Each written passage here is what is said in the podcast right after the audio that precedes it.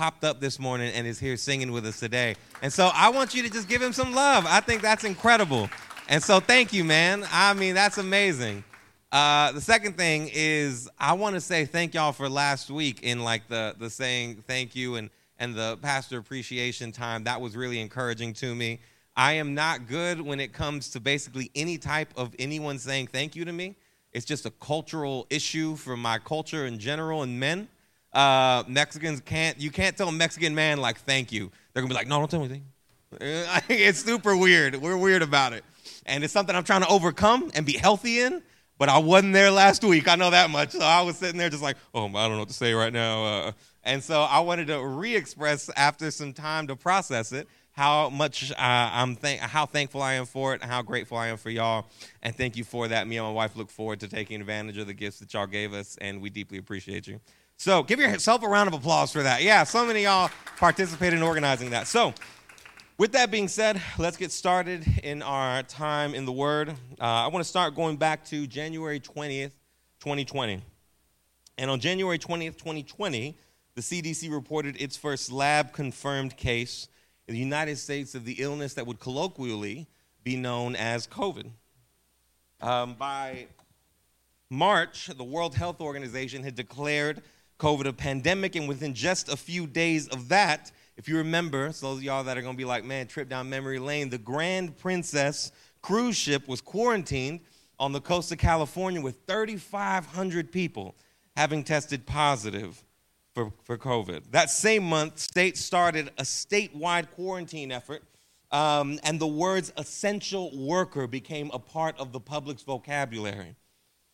And let's be real, you all remember that time, even beyond the scope of healthcare, which was a scarier and, and, and just more challenging situation altogether. Simply being quarantined inside of our home for that long was quite honestly a challenge.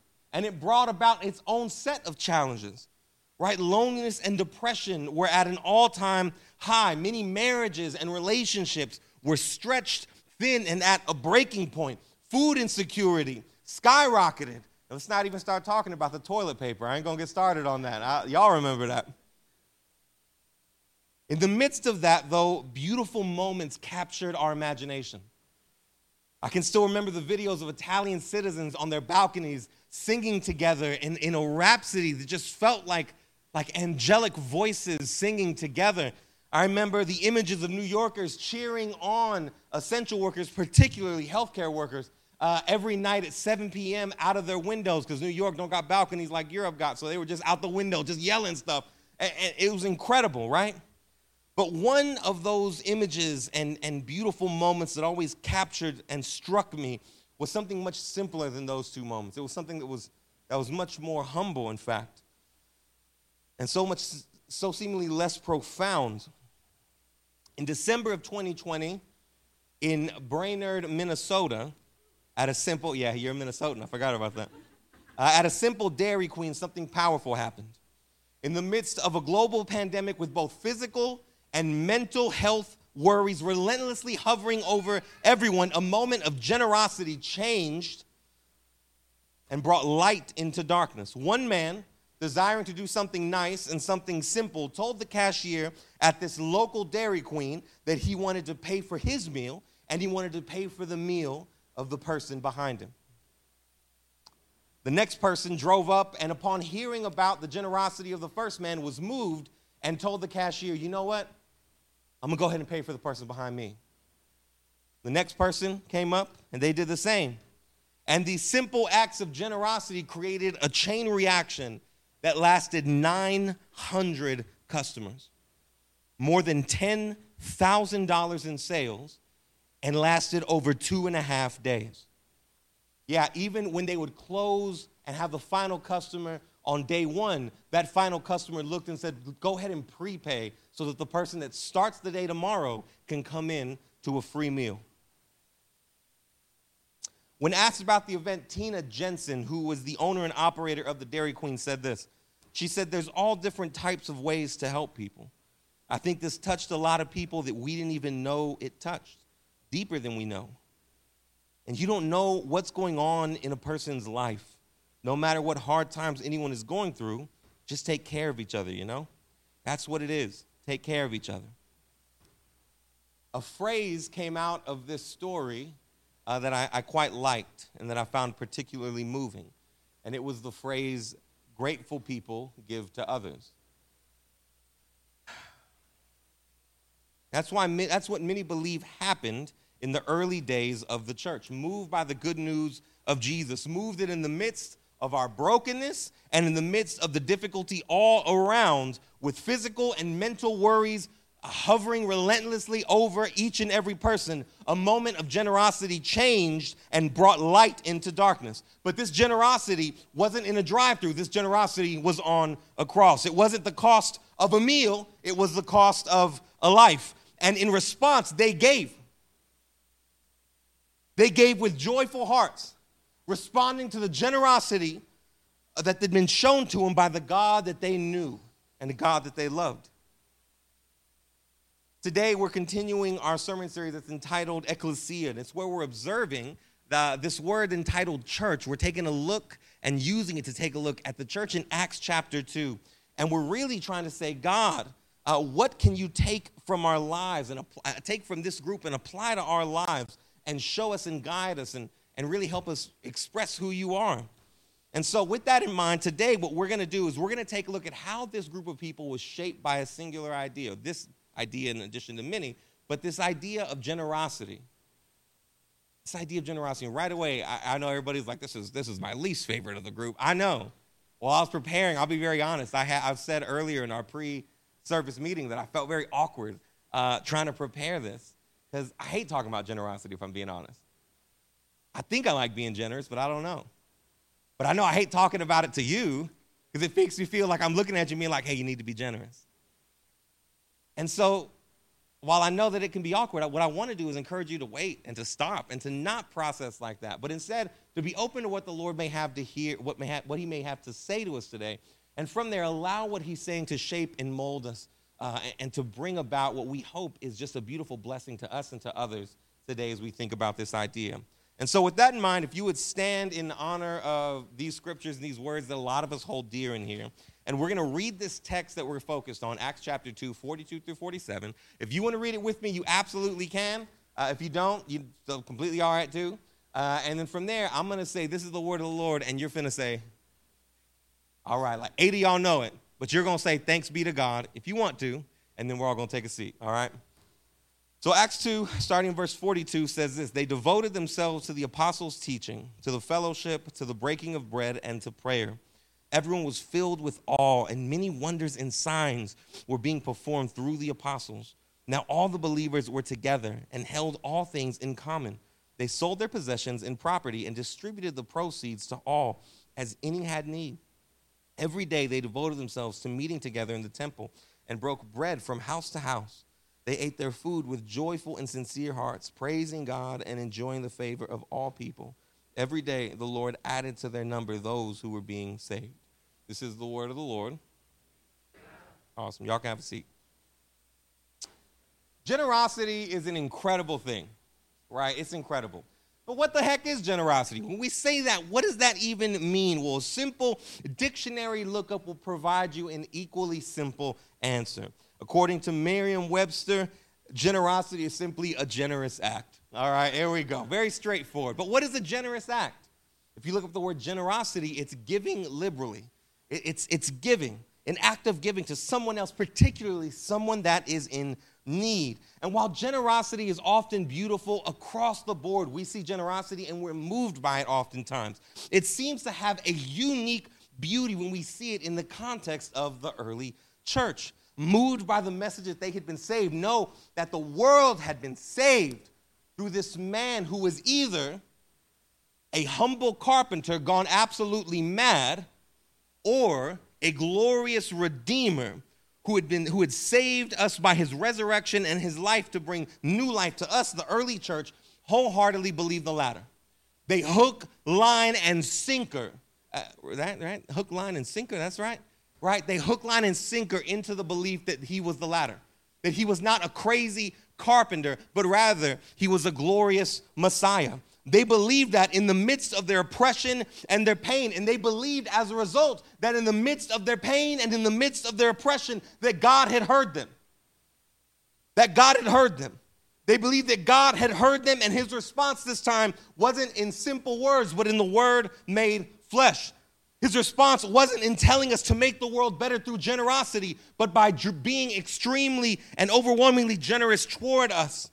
It wasn't through telling us to be compassionate for a change instead of angry, but by displaying immense compassion to us. It wasn't overthrowing a government, but instead the Messiah that would overturn tables of sin and darkness in, in, in across the world, both in the hearts of those that oppress and do injustice to us, but likewise, right, the tables of sin and, and injustice that lie in our own hearts. They believed that this new world that was coming, this new world that Jesus had already brought, right, had come through the very presence of this Jesus. He had heard them that he had heard us, that he responded with his very own presence in the world in this simple carpenter. No, this glorious Messiah. And he hadn't responded to our selfishness, our anger, our pain, our bitterness, our injustice with simple correction. He hadn't, like, like a lazy father, which some y'all can relate to, and, and I definitely can at times, by simply saying, hey, don't do that. Do something else. No. He responded in the mercy, generosity, compassion, and kindness of Jesus.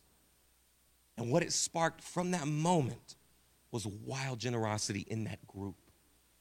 Right? It sparked observing the needs of those around them and providing for them, providing for whatever needs they saw. And sometimes that meant in relational support. And so they were present with each other. It says that they met each other every single day. And here's the thing right? We've talked about this before uh, uh in sermons. That's not saying that they met each other and, and sometimes somebody was going through hard times, but most of the time everybody was pretty middle class and everybody was quite chill. No, this was a world in which the world was or felt lower socioeconomically. It felt in pain. It felt struggle. It felt it normally. That was the normal. That, that was how things were kind of assumed to be. And yet they're with each other every single day. I'm assuming that a large part of their day was comforting each other. In a world where you could lose children, lose family members at what felt like the drop of a hat, I'm assuming they loved each other well and cared for each other relationally. And so maybe it was relational support or spending time together, but, but it also simply invites us into the idea that, that they sold their possessions when people had actual need. And so they, they, they sold them and, and provided financially for one another. Whatever and however it came, the early church was marked by this sort of generosity. This sort of generosity that, that took, um, it seemed simple, as simple as paying for a meal for the person behind you, but, but the root of it was in taking care of each other. Just like the Dairy Queen lady said, right? Taking care of each other. That's what it's about. And, and while that type of generosity would have been considered kind of weird or taboo in, in their world, right? Just for, for context here, Romans didn't give gifts the way we give gifts. The Roman culture gave gifts regularly, but they were gifts meant to be paid back. They weren't altruistic, they weren't for the sake of others, they were selfish gifts. If I gave you a gift, it was oftentimes because I wanted you to repay that gift at some point. I wanted to indebt you to myself, and so I would give a gift. And so while the world around them would have looked at the Christians, this new group of people that claimed to follow a resurrected carpenter from the backwoods, they would have said, That's super strange. That's super weird. But this type of generosity was the expectation in the teachings of Jesus. Across the Gospels, we see Jesus speak of generosity in powerful ways, right? I, I think I have time for this, but I'm not sure. So uh, I'm going to read it and then if I'm a few minutes late on the back end, I'm sorry. Uh, Matthew 5:38, Jesus says this: If you have heard, you have heard that it was said, an eye for an eye and a tooth for a tooth. That sounds very Roman. Now, this is from some of their own scriptures, but it's also very Roman the way they had lived in the time. But I tell you, don't resist an evildoer. On the contrary, if someone slaps you on your right cheek, turn the other to him also. As for one who wants to sue you, and to take away your shirt, let him have your coat as well. And if anyone forces you to go one mile, go with him two. Give to the one who asks you, and don't turn away from the one who wants to borrow from you. Jesus is spitting hard fire here that I think a lot of us would listen to and be like, nah, you're tripping. This is challenging. But that's not where he stops. He continues on in, in Luke 21.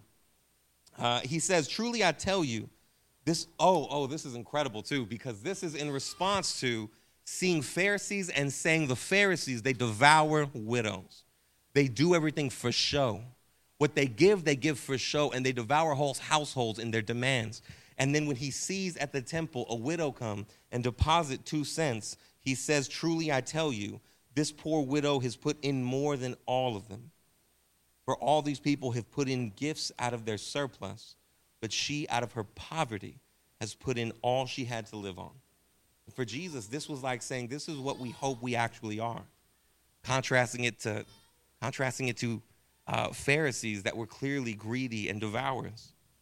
But the words of Acts 2 bear an eerily familiar structure to a set of ideas that we find in Luke 12. In Luke 12, Jesus says this But seek his kingdom, and these things will be provided to you. Don't be afraid, little flock, because your Father delights to give you the kingdom. Sell your possessions and give to the poor. Make money bags for yourselves that won't grow old, an inexhaustible treasure in heaven, where no thief comes near and no moth destroys. For where your treasure is, there your heart will also be. Sell your possessions and give to the poor. See what's happening here. In Acts 2, and they sold their possessions. In Luke 12, sell your possessions. Right? In Luke 12, give to the poor.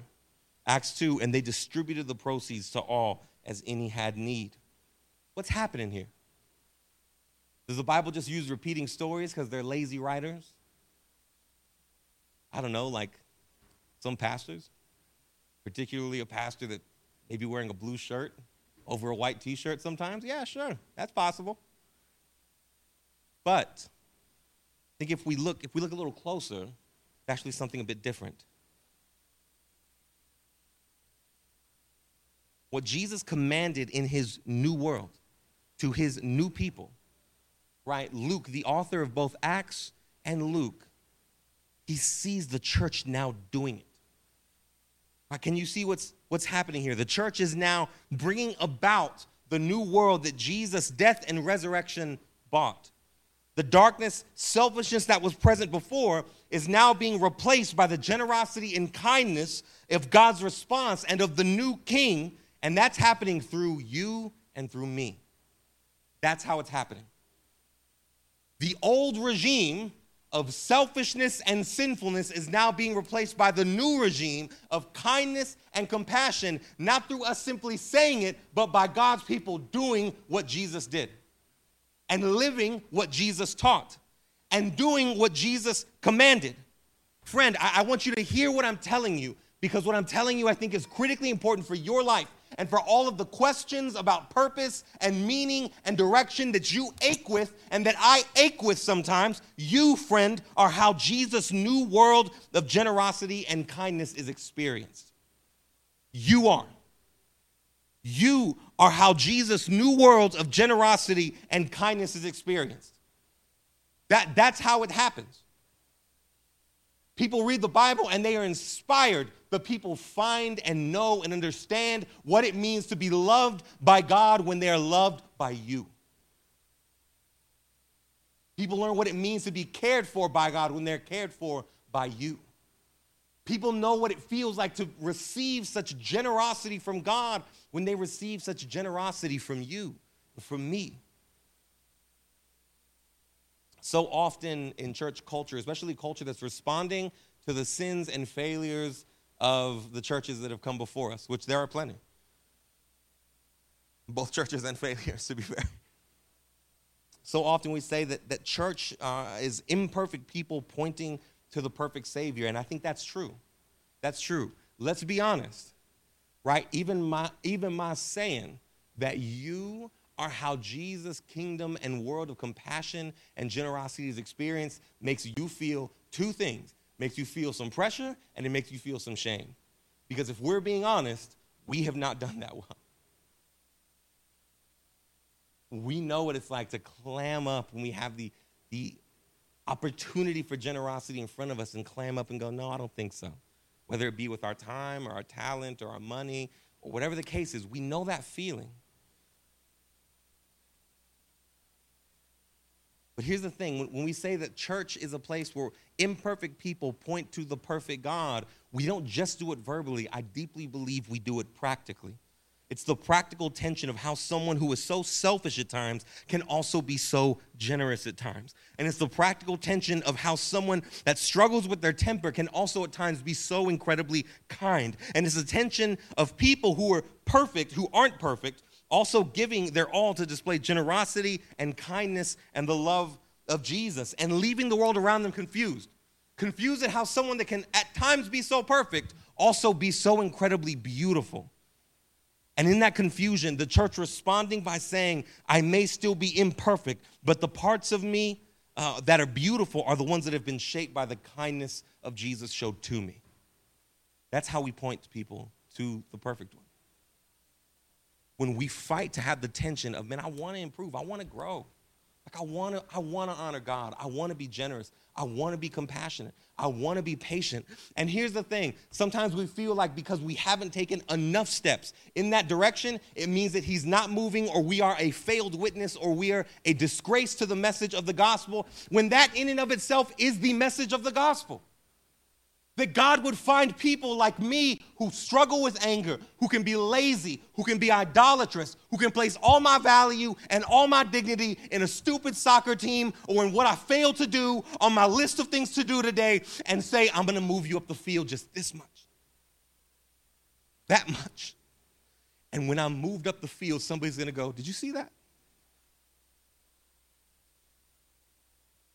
And when they say, Did you see that? You're gonna say, it was my coach. It wasn't me. It was Paul saying, I worked harder than all others, but it was not me, but the grace of God at work inside of me. That's the testimony of the gospel. It's not just saying, yeah, I'm imperfect. It's saying, I'm imperfect, but I would give what I can in order to be more like him today. And where I fail, I repent. And where I succeed, I offer you him. That's the tension we live out. You and me are called to live that out.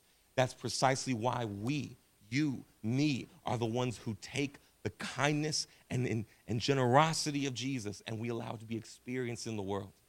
Every moment of your life? No, you know that. I know that already. I don't need to say that today, right? But they experience it, the world around us experiences when we are on, when you do succeed, when you have followed through. And here's the thing you are, I just said earlier today that we are greeted, our bitterness, our anger, our frustration, our mistakes, our failures aren't greeted by a God who simply says, What are you doing? But by a God who greets those failures with compassion and mercy and generosity and kindness. And so every one of your failures is not met by the shame that the lies in your vo- in, in your head try to tell you, but rather they're greeted with the very kindness, generosity, compassion, mercy, patience, gentleness, joyfulness that we are now called to live out and to offer to the world around us. The key difference for those that actually live it out is whether they take those failures to the, to the gracious and kind feet of the King who desires to love us, or if we take them and run and hide like the, the forefathers that have failed us in the past. That's the key difference in this. Because when we do, when we take those failures, when we haven't been generous, when we haven't been insert your thing, when we haven't, and we take those very failures to the Lord. Right? You take your mess ups to Him. He's going to greet you with kindness, compassion. He's going to shape you. Your lack of generosity is not going to be shaped by you doing better. Your lack of generosity is going to be shaped by His generosity. That's the key. My lack of patience when I get frustrated at my children, which is often, all right, is not going to be shaped by me simply saying, I got to be kinder. It's shaped by experiencing His overwhelming patience in my life. That's Jesus' vision. That's Jesus' vision. That He would come, that He has heard us, that He responds to the wails and the aches and the inconsistencies and the imperfections and the failures of His people with the overwhelming love of the infinitely loving God. And then He sends us out with that love to be loving to others. That's the goal. That's the vision. And he does this with generosity as well. The overwhelmingly generous God is generous to us. He gives us everything that we have. The Bible says that the cattle on a thousand hills are his. Translated, everything is his, right? That's just the old agrarian way of being like, you know, everything is his, right? And the Bible author is trying to say, everything you have belongs to him. You couldn't eat without him, but he gladly gives it to you. Even for those that would look at him and go, You didn't provide this, you don't even exist, he would still, abounding in mercy, provide. And Jesus' vision is that his people would bring his kindness and generosity, the kindness and generosity he shows to them, that he would be, that we would bring it to the world. Why though? What is so special about generosity? There's a bunch of different things, but I want to highlight just a few. Let's think through these together. First, I want to tell you that I think generosity brings wholeness. Generosity has the power to bring wholeness. So often we have seen generosity as simply giving, giving time, giving our skills, giving our money, giving our thoughts, giving our prayers. And it is, it is those things. Generosity is not less than those things. But more than an act of giving itself, generosity lets someone know I see you. Generosity lets someone know I hear you. Same way God heard me, the same way God heard you in the midst of all those moments that we've gone through, in the crying spells, in the sad spells, in the depressed spells, in the troubled spells, where God's response in Jesus is, I have heard you and I have seen you and I am with you. Generosity kneels down and says, I see you, I love you, I hear you, I respond to you, I'm here with you. Generosity seeks to make something whole by even simply being present in it whether by our time with someone or our talents to assist them or our money and our resources to help them, right? It's saying I'm trying to make something whole. I'm doing my best at what I can, what I can do. So generosity seeks to make something whole. Remember the Dairy Queen lady? It touched more people than we knew, deeper than we knew. Um, this actually makes me think about a young man that I spoke to several months ago. Uh, let's call him well, I used the name Brad last week. Let's call him Alan for the sake of his uh, privacy. So I, I got a call from Alan. And here's the thing Alan don't go to this church. That's what's great about this story. Uh, Alan don't go to this church. But he texted me one day and said, hey, man, can we meet up? And I knew Alan from several different things. He goes to a church that we're close to.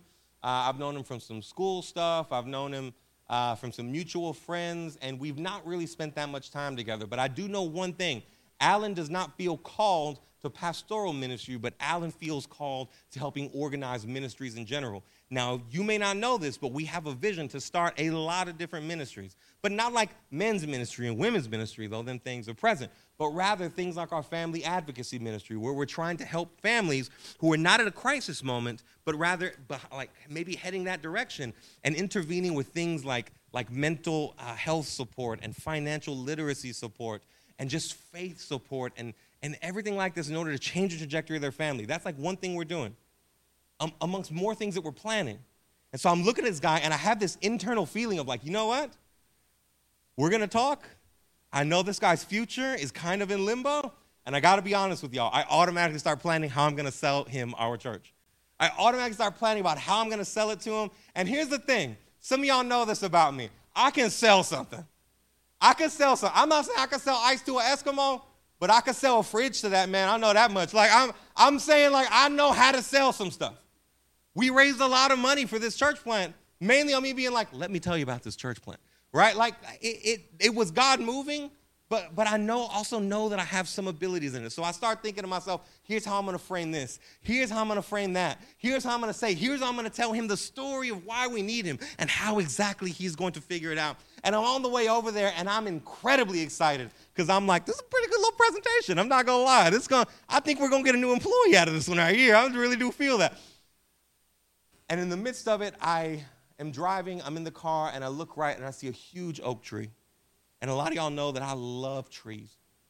I love them. I see a huge, huge live oak. And instantaneously, one of my favorite quotes comes to mind. I've said it on this pulpit multiple times.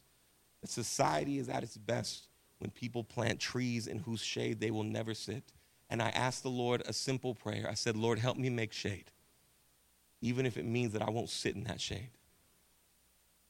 It was all of a 10 second experience.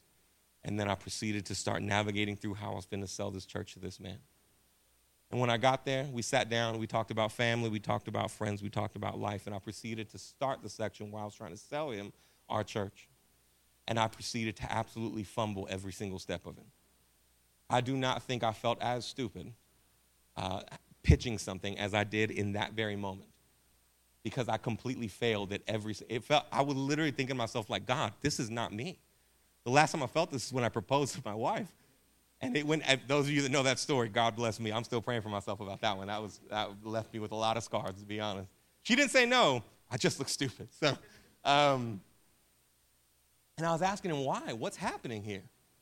And then I simply asked a very simple question that I've encouraged a lot of you to ask in your day to day life Spirit of God, what do you want to say to this man? And I felt overwhelmingly a few simple words come to mind make shade. And so I looked at him and I said, I got to be honest with you, bro. I have I planned this whole time to pitch my church to you. And I think you can tell that I have been doing that, or at least failing at doing that, for the last several minutes. But I had to stop and ask the Lord, What do you want from me? And I think He's telling me that I need to make shade even if it does not benefit me. And so you said you need a man in your life who is going to love you and push you and give you some identity. And I want you to know you do not have to come to my church. You never have to think of the word refuge. You don't even have to associate me with the church.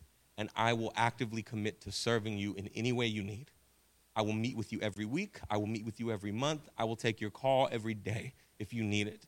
Because I feel overwhelmingly moved by the Lord that I need to give you my time and my commitment. And so here I am saying, I am yours my family is yours. Use it at your disposal, unlike, I mean, just like you would a brother.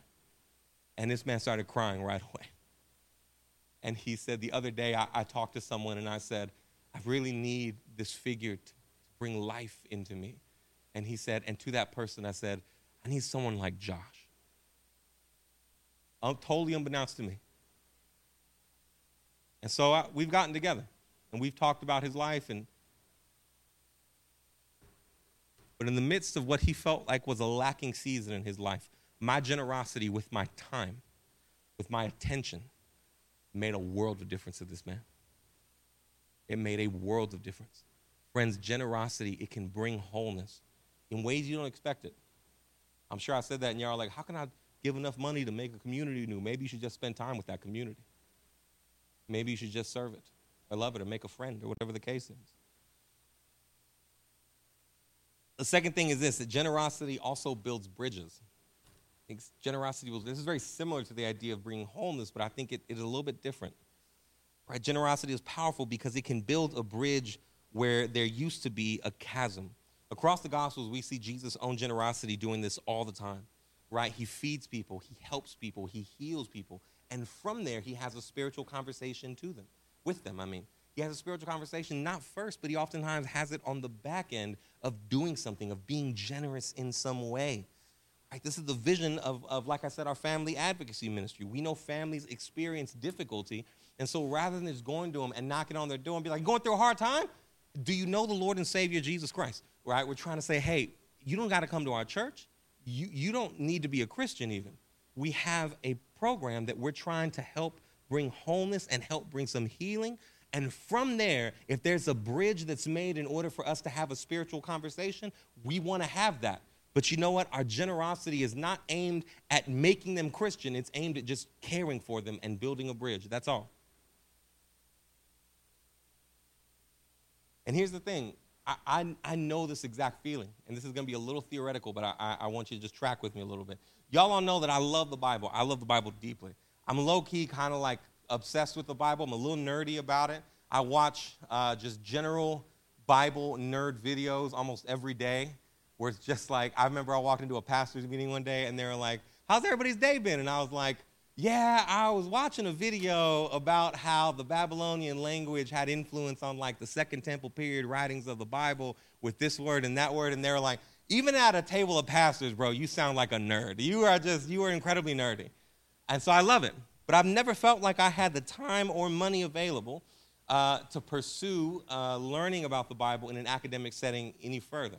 And so I've invested money, I've invested time in things like books and just reading, but, I've never felt like I had the space to do that in an academic way until one day I received a call from my brother and friend, Tori Mayo. And he uh, is a pastor at a church called The Well. That's like our sending church, like our mother church. Great. Yes. Um, so we, I mean, we love them. The thing about it is that he comes and he says, hey, man, we have some money uh, to help someone go to DTS. They have a lot of DTS graduates at the church. And he was like, Would you be interested in that? And I kind of was like, Yeah, I, I, would like that. DTS is Dallas Theological Seminary. It's a seminary in Dallas, as you might expect from the name. And I said, Yeah, uh, I would love that. Um, and without much effort of my own, I got to say, uh, he just called me back one day and said, Hey, I talked to the elders about it. And they overwhelmingly were like, Let's do this. We love Josh. We want this for him. And they just were like, Here's your, they overwhelmingly agreed to give you not just a portion of the money, to give you all the money. And I was overwhelmed. And between that and a couple of other scholarship opportunities, I was, I was able to start taking classes. And I'll be honest, in that moment, from that moment of generosity, it changed the entirety of how I saw that thing. It built a bridge where in my mind there was a chasm of I can't to maybe I can to let's do this to you know what we're doing this. Generosity can take something so simple and change someone, not just their circumstances, but it can change their mind. It can change their heart. It can change the way they see their life and the way they see the next steps of their life by you simply being generous. That's what generosity, it builds a bridge, friend.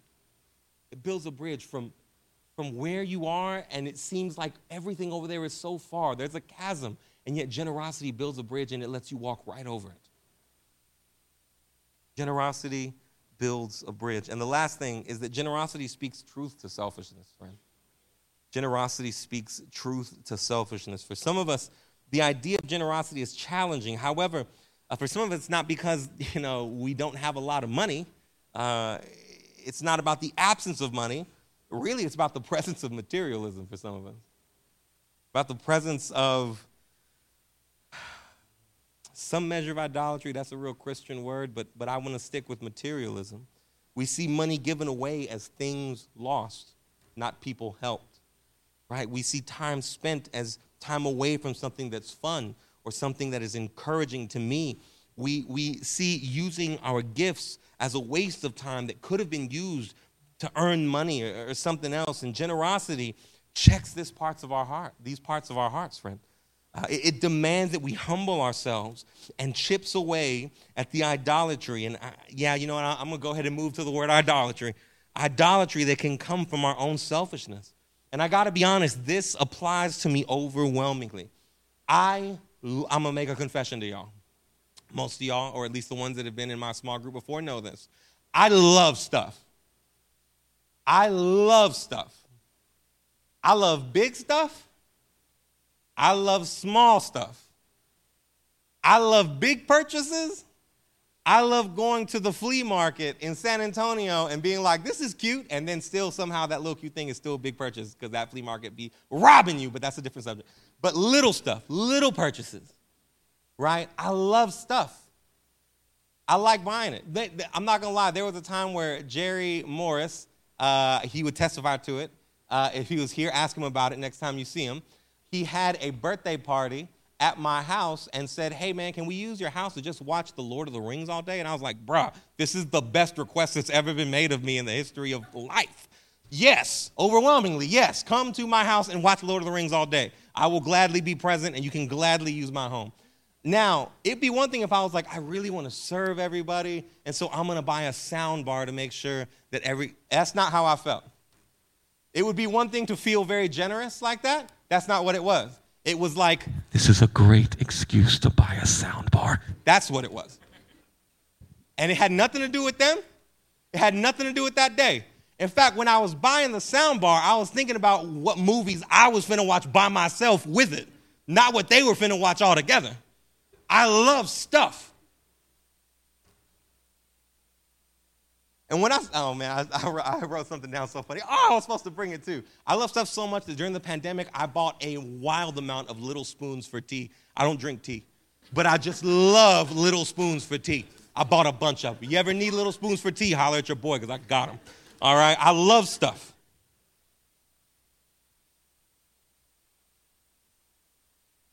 And when I give, I'm gonna be honest with you. there are times that I literally think of what I'm not going to be able to buy because I gave this thing.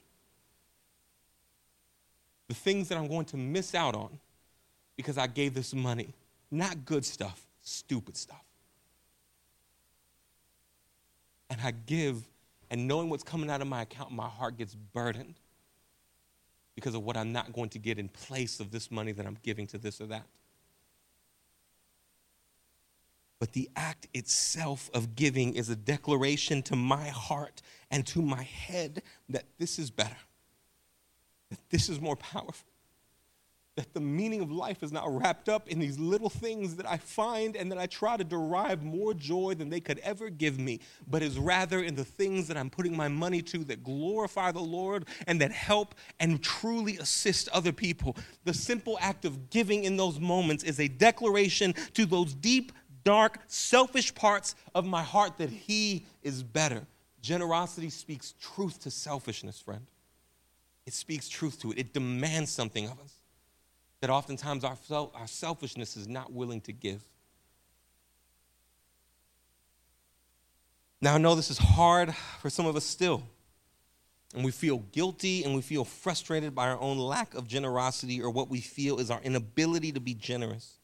And I want to finish and end today with just a couple of thoughts toward that idea. The first one is that God is not, and, and I don't believe it ever, but maybe I'm wrong about that, but I believe broadly speaking, God is not asking you to give what you don't have. God is not asking you to give the money you need for your bills. Galatians talks about individuals that are not providing for their family in pretty drastic terms, to be honest. And so we, we don't see God asking for us for money that we don't have, or time that you need for work, or talent that you don't possess. Let me be more narrow about this. I, as a pastor, and this church, and are not asking you to give what you don't have. We're not asking you for time that you need for work and to provide for your family. We're absolutely not asking you to use talents you don't have. Um,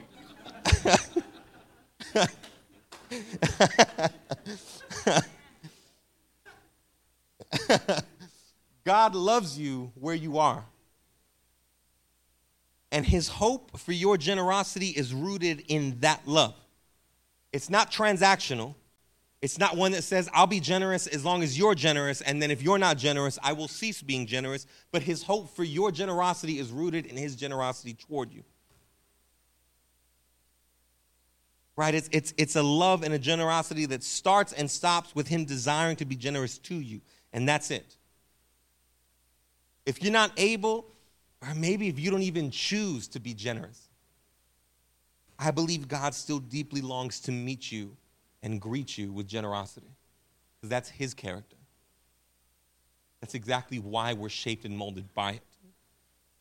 Because even when we choose not to, even when we're unable, even when we feel that we've been selfish and self centered, we turn to a God who is wholly selfless and loving and compassionate, and He greets us with the very generosity we struggle to muster up ourselves. However, if you desire to be generous, I want all of us to ask a simple question. Right? This is our only application question. So, where can I express God's generosity in my life today? Where can I express God's generosity in my life today? I want you to honestly ask yourself that question. Not a Sunday question, but a Monday question, and a Tuesday question, and a Wednesday question, and a Thursday evening question and a Friday afternoon question and especially a Saturday night question because I know how you people be getting on. No, I'm just playing. But, but ask yourself this idea regularly, right? Ask it regularly. Ask it when you see that person on the side of the road. And maybe you, like Peter and John, say, I don't have money. Then ask yourself, what can I do? What can I do to express and show God's generosity in my life today? What can I do? Maybe you're met with a bunch of, you can't do this. Okay, respond with the question, what can I do? What can you do, friend? Because again, those simple things, those simple things, right, they may impact more people than you know, deeper than you know. It's like a man saying, you know what? Throw on, throw on the meal behind me. You don't know where your simple act can go in expressing the generosity of God and his heart for someone else. Where can I express God's generosity in my life today? Let's pray. Father, thank you so much for your generosity. Thank you that though you had everything, you made yourself poor so that we who were poor could be rich in you. Thank you that in the midst of my bitterness, failure, and doubt. You meet me with compassion and victory and assurance. Thank you, God. Thank you that that is not just true of me, but it's true of every person in here. That you call us to generosity, not by demanding and by forcing, but by meeting us with generosity. Thank you. Humble our hearts to see the generous God who has everything yet would come to those who, for all intents and purposes, have nothing and meet us with such love and compassion and care. Thank you for your generosity. Help us to respond to it with humble hearts and with generous hearts. Help us to be the agents, the means by which your generosity and your kindness are shown in the world. Father, I'm going to pray just bless our workplaces, our schools, bless our families, bless our neighborhoods through a simple question of what can I do today? I pray that you would rapture, I mean, just captivate whole communities of people on campuses and at workplaces and on whole blocks and whole communities in this community. Father, we pray that. I pray that. Even if no one in here would agree with you or even believe it, I pray it in faith, Father. Why? Because you are generous. And where we fail, you will continue to meet us in that generosity. Shape our lives and send us with that reality. Send us through that care. I love you. I thank you. In Jesus' name, amen.